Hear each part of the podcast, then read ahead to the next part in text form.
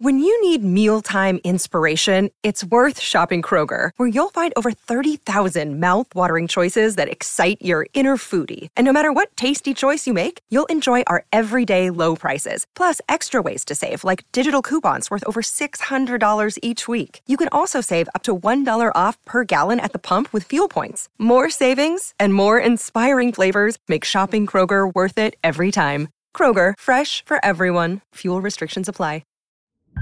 There's a Norwegian proverb that says, A hero is one who knows how to hang on for one minute longer. That's often the difference between those who make it and those who don't, or the people that stick with it long enough for success to present itself. Creating success is like a wrestling match, and at the end of the day, it's a game of endurance. And if you want to win, if you want to really see it through, you've got to be able to hang on for just that little bit longer. You've got to be able to go farther than other people. That's the only way that you're going to be able to get what you want in life. At the end of the day, the math of that just makes sense. If you let go, if you stop, you know there's no way that it's going to come to you by accident. Life is not a lottery. Life is what you create, it is quite literally what you make of it. But as Hans Selye says, it's not the stress that kills us, it's our reaction to it. And when you're thinking about holding on and the stress that comes with that, when you're thinking about fighting and being in a wrestling match and locked in a battle to create something, what we think about is stress. We think about the pain, the difficulty. We think about whether or not we want to endure that thing.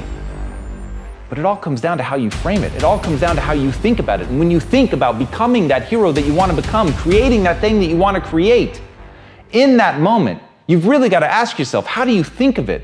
What's the frame of reference from which you approach it? And the people who really achieve success in their life, the one thing that they're able to do is really think about how powerful it is, how beautiful it is, the thing that they want, and that they can do it. That even if they're not the person they need to be yet, that they can become that person, that an obstacle is merely something that they'll learn from, that failure is merely a lesson, that pain is an instructor that frame of reference around the suffering, around the stress.